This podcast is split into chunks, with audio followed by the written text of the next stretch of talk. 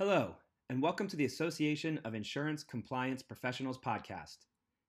AICP serves the insurance compliance community by promoting relationships, exchanging information, and providing learning opportunities within a dynamic regulatory environment. You're listening to It Takes a Flexible Village, the final episode of our series entitled COVID 19 How Industry Groups View the Current and Future Impact on Insurance. With your moderators, Karen Pollitt, the Assistant Vice President of Product Development, Accident and Health Division at Axis Capital, and Scott Whitaker, the Director of Product Design with Perr&Knight. We're very excited to welcome two special guests for today's episode Lisa Brown and Carol Emery from the American Property Casualty Insurance Association. Lisa is the Senior Director of Market Conduct and Counsel at APCIA. Prior to the formation of the APCIA, Lisa had been with the American Insurance Association since 1994 and most recently directed the AIA Law Department's program on compliance and regulatory reform issues. She also managed AIA's legal research and surveys and oversaw AIA's legislative reporting service. In her position at APCIA, Lisa continues to have responsibility for compliance and regulatory reform policy issues. Carol has been the Assistant Vice President of Compliance Information at APCIA since 2015 leading the team in the publication of regulatory change bulletins, compliance charts, and market conduct bulletins. Prior to her time at APCIA, Carol worked at a mid sized commercial insurance firm in compliance and a Fortune 100 nationwide insurance company in their law department. Please join Karen, Scott, Lisa, and Carol as they discuss the impact that COVID 19 has had and will continue to have on the insurance industry. Lisa and Carol, welcome to the AICP podcast. Thanks for having us. Yes, thank you. So, the first question is a three parter. Uh, and whoever wants to take it, that's fine. What was your biggest challenge at the onset of the pandemic, during the height of the pandemic, and now with regard to the amount of regulatory activity at the state and federal level? Well, I'll start with the uh, the onset. I will onset with the onset. Um, the, the biggest challenge at that time is just the sheer volume of the requirements that were being thrown at all of us. Um, looking at our publications and comparing them to the prior year, we had an increase in 61% of publications. Uh, but unlike last year, which were mostly enacted law bulletins at this time, those usually give you time to comply. All of these required compliance right now, uh, or you know maybe a week ago. Um, so that was that was our biggest challenge, and also just the sheer sheer variety of the expectations that the states had on us. Certainly, um, and that was the biggest issue for me during the height of the pandemic. Just looking at all the various cancellation, uh, non renewal, moratoria, grace period, um, it seemed like there were 45 different sets of expectations. Um, and with some states, I'm thinking of Oregon and Louisiana saying you cannot cancel or non renew for any reason, and others saying, hey, you know, we'd kind of appreciate it if you'd give people a grace period. Yeah, Carol, I agree. And I think one of the things that's a, a challenge now, as you know, people employed by a trade association trying to keep all of our members informed and on top of things, is now that we've gone through the craziness of all of the different just slightly varied from each other uh, bulletins and executive orders and administrative letters and everything else that came out. Now we have to deal with that many unwindings of those same things and different timing on those. I know, you know, I have been thanking goodness since March 13th when we first left the office. I thought was going to be for two weeks, and we're still not back. Um, but for Carol and her team who have juggled all of these things, which I think I probably would have just gone to a COVID party if I had to have Carol's job from the, the last six months.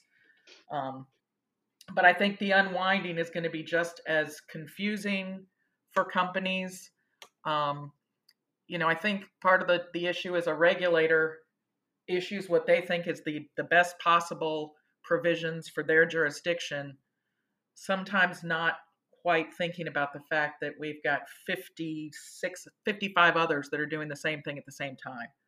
Um, so it, I think the variety is what's been the most challenging for, for both us as an association and for the, the companies to deal with. Yeah, I would agree. I uh, think everybody was uh, challenged there, and especially you guys as an association trying to feed all of your uh, members information and, and get it done timely and accurately, et cetera. Um, so, you know, as we look to the the biggest issue facing regulators and lawmakers today with respect to COVID-19, so in the current, it's hard to believe we're as far current, what, six months from when it first started. What in, what's in your opinion do you think are the biggest issues they face? Um, and if you would be able to speak to may, maybe twofold, maybe one being the lawmakers or legislators, and then the other being the regulators who have to enforce what's going on out there. Um, yeah, I think there are a couple um, the different legislators and or regulators might define as the one thing keeping them up at night, depending on who you ask. Um, I think the number one for the legislators um, and probably a, many of the regulators is just like the rest of us. It's the uncertainty. Is this ever going to end? Um, and especially for the legislators, it's what comes next. We've we've all seen the at times knee jerk reactions of some of the state legislatures um, taking a step forward to impose extra contractual requirements on policies that have been in effect forever, ignoring exclusions and that type of thing. So I think a lot of the legislators are looking to, you know, what what happens once this woman does end what happens if something like this happens again so you've got you know the, the workers comp presumption bills that are coming out the federal government's trying to look at some sort of I, mean, I think there's three or four proposals floating out there now. One's like a, a TRIA for pandemic. One is sort of a reinsurance mechanism within the government. They you know there's comparisons to flood insurance.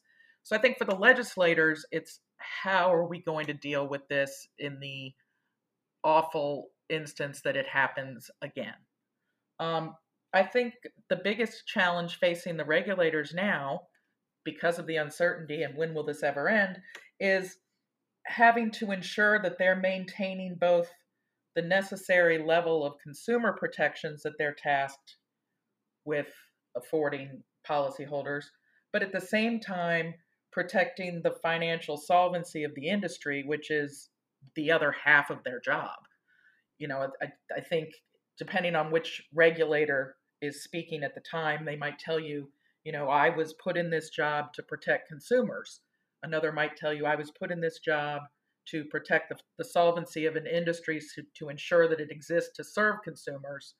And I think in reality, it's a two pronged job that can sometimes be at odds depending on what you're doing. If you're looking at some of the premium leniency um, conditions that have been imposed on the industry, be it you know not canceling for non-payment of premium and then years to pay back the the back owed premium once the moratoria ends. Um, it's I think nobody thought on March 13th, which I think is when most people headed home, that on September 2nd, we would still be where we are today. So, some of those, I think, very well intentioned policyholder protection things that were put in place. I think some of the regulators are starting to see that there may be some solvency implications if they're not wound down at some point. Yeah, that's a good point.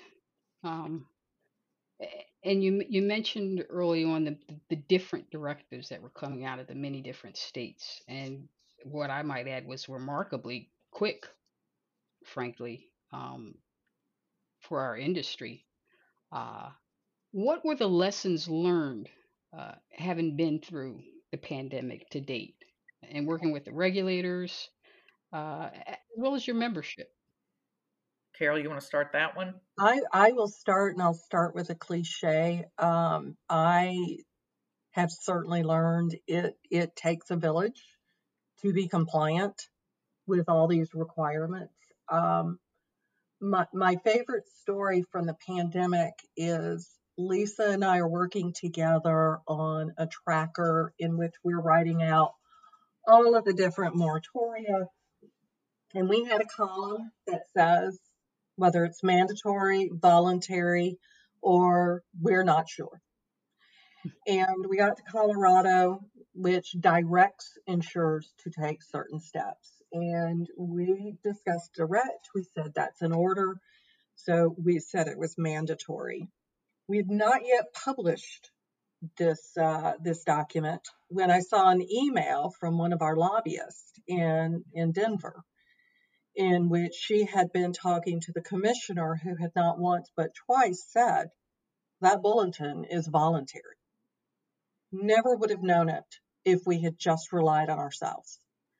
Um, and I know it certainly created a lot of excitement amongst membership as well because they're like, no, it's it's mandatory. I mean, we had people arguing with us, like, no, it's it's apparently voluntary. If he had wanted it to be, um, if he'd wanted it to be mandatory, it would have been an emergency regulation.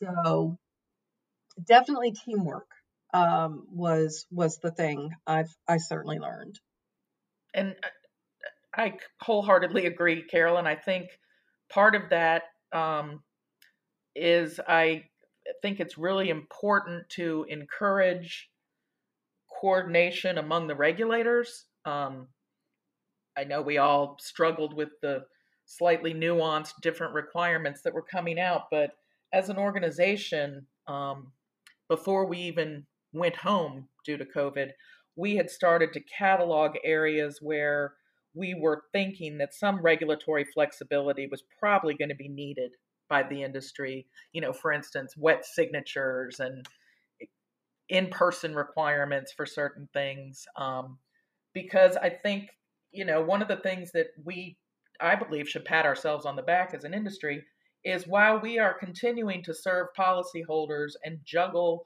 56 different versions of 300, you know, compliance requirements. We're also employees of companies that are dealing with the same things our policyholders are, in that we're all working remotely. The regulators are in the same place.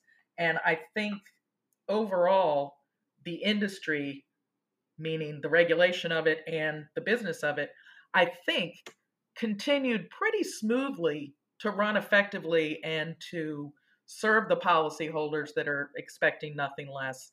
And I do think that's something that we should should all be proud of. But we found that in cataloging where we might need this flexibility, we thought probably go to the NAIC and see if it can happen. So our leadership met with NAIC leadership, and the result was there was a lot of consistency in those sort of nitpicky, tweaky things we thought about. Now, one thing came up at the, the recent national meeting where we had to go back in and request, oh, can you do one more? Um, both the managing general agent and third party administrator model laws require that insurers do an in person audit of every MGA or TPA they utilize annually. Well, with travel restrictions and quarantine requirements and telecommuting, it's just not feasible. So we have drafted a bulletin that was presented at the D committee that would um, sort of a, a, template for for states to use to waive those in-person requirements for this year. Um, the other thing I think where the cooperation really paid off. I mean, one of the first things we begged for was please, please try and be consistent in your data calls. And they, the NAIC did reach out to us um, in April about the business interruption data call, and we worked very closely with them. You know, it of course it wasn't something that we were out there advocating that they do, but I think in that case it was very helpful that it was a single template for all jurisdictions with one reporting and not you know we saw new jersey and california i mean new york and california come out with theirs fairly early on and they weren't identical so if we had if, if other states had started following suit and those business interruption data calls varied from state to state, that would have just been a pile on that may have pushed some people over the edge. So I think the the, the ability to coordinate and work together in Carol's village analogy, I think, is very important. Yeah, I agree. Working together is is one of the main reasons I think things have gone as smoothly as you talked about, and and there are a lot of big issues facing regulators, lawmakers, and those of us in the industry. You know, looking, um, you know, knowing what you've said to this point, what do you think are your lessons learned, um, as you've experienced through the pandemic and working with regulators, um, during the challenging time. But as we look back at COVID, um, I hate to say look back, but as we look back at it, and then 10 years from now, what do you think will be the most important lessons learned for the industry?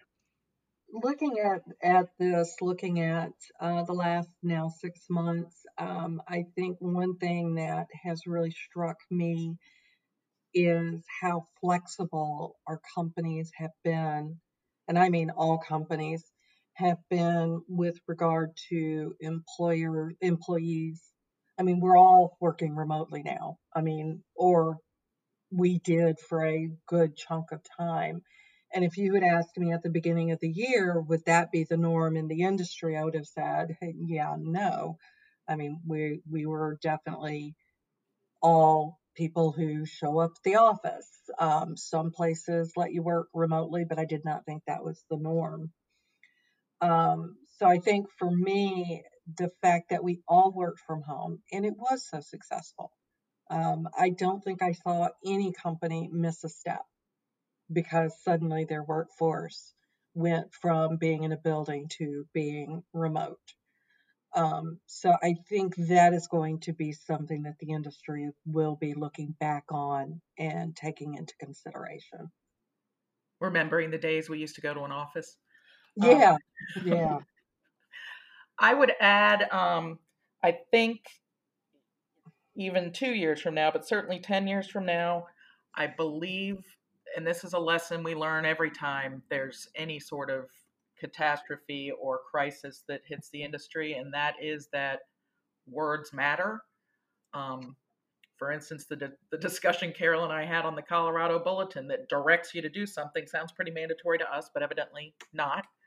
Um, and I think that the the companies are finding the same to be true um, in all of the uh, misunderstandings or you know I don't know if it's you know willful ignorance but we, you know we first saw it in travel insurance then it came up in business interruption it comes up in event cancellation but the exclusions and knowing exactly what policy you've purchased what it does cover and does not cover i think is going to be something that sticks with the industry for a long time Yeah.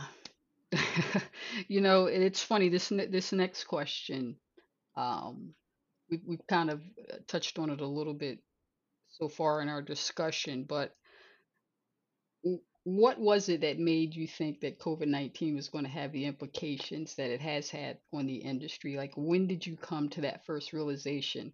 And I recall, uh, I, I, and I forget which one mentioning March 13th, which I just checked my phone and that was a Friday the 13th. mm-hmm. Um, Oh, yeah. ironically, uh, what was it that made you think uh, that COVID 19 was going to have the implications that it has ultimately had on us? Well, for me, it was the the 16 hour days, just trying to get through um, through all the work that had to be done.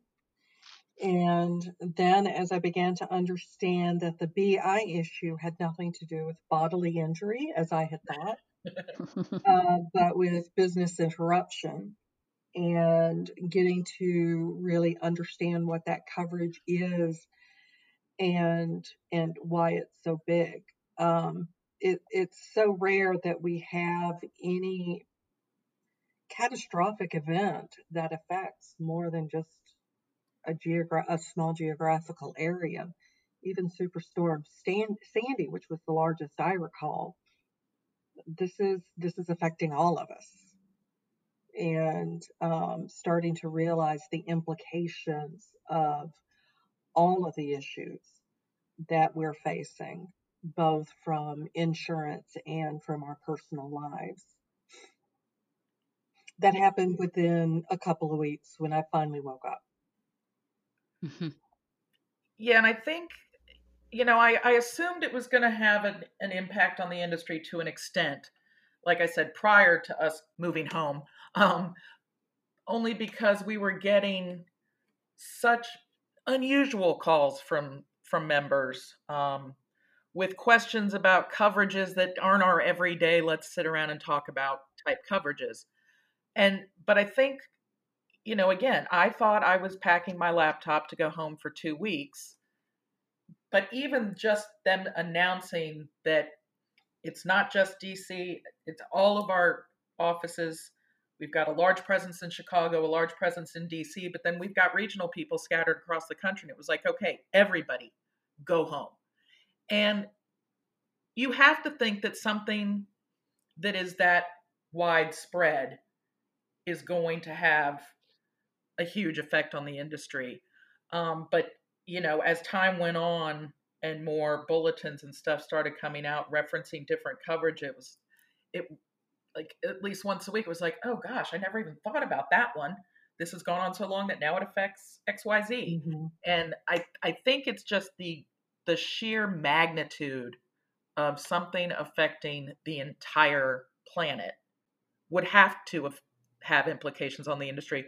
But it, it took, like Carol said, a couple weeks to realize just how global and ongoing this was going to be. Yeah, you talk about it being ongoing, and you know, there's been sort of a a flux and and lift of many of the moratorium or non-cancellations of policies over the past six months. Um, and I know there have been some states that we've seen to reimpose them. Do you think there's going to continue to be that, or do you think we'll continue to see them lifted? What, what's your view on that? I think the ones that are still in place are going to stay in place for a while.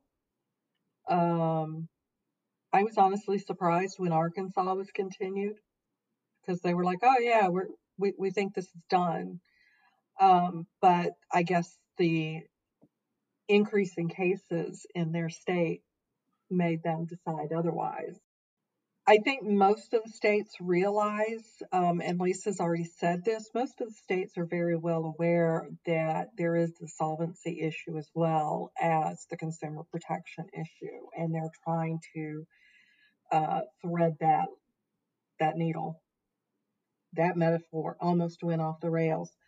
Um, I think if there are more stay-at-home orders that are issued, if uh, or if the unemployment rate suddenly skyrockets even greater than it is, I would not be surprised to see them reimposed. Yeah, and I do want to say um, on the solvency thing, I have not heard of any solvency issues that are, I don't want people to panic when they hear us and think, oh my God, the industry's going down. But there's plenty of data out there that if every claim that was filed under business interruption policies that contained virus exclusions were to be paid, it would take the industry down. And I, I think it's it's just the longer this goes on, the more I think the regulators, I think understandably and justifiably, the first reaction of a state insurance regulator at a time of a crisis is going to be what do we need to issue or say to protect our state citizens who are policyholders? And I think our point on solvency is as this goes on and on and on, that other side of the job of, well, we, you know, we don't want to do harm to the actual industry that we need to serve our consumers. So I just want to make clear that we haven't, I'm not aware of anybody having any solvency issues as a result result of the pandemic mm. at this point. Understood. Well, when do you think it will all be over? And when will we get back to business as usual in the industry? I have no idea. Right. If you have the answer to that question, you. and I don't know what business as usual is going to look like. I mean, I've seen some very large insurers say, all right, you know what? Everybody's proved themselves. We're not going back to the office. Now, as far as when it'll be over, I don't think anything's over until there is an effective vaccine. Um, and then you have to worry if people will will take it or not. But I I, I think we may be. You asked earlier about ten years from now, what's the industry gonna look back at this and, and remember? And Carol mentioned the flexibility for employees, and I think that business as usual may not be what it used to be. Yeah, that's for sure. I think we're already beginning to see evidence of of that in the industry with large insurers limiting the number of brick and mortar Mm-hmm. offices, satellite offices that they have. Um, you mentioned teamwork. Uh, that's that's why organizations uh, like the ones that you, you women represent, as well as the AICP, exist. Um, I think I think we help aid in that that teamwork effort uh, by putting out this kind of information um, that our associations uh, specialize in. Um, I think that's the running theme as I see it uh, with today's discussion. Um, the impact received from listening to another's interpretation of a state law. Um, it definitely takes the village, as, as mentioned earlier.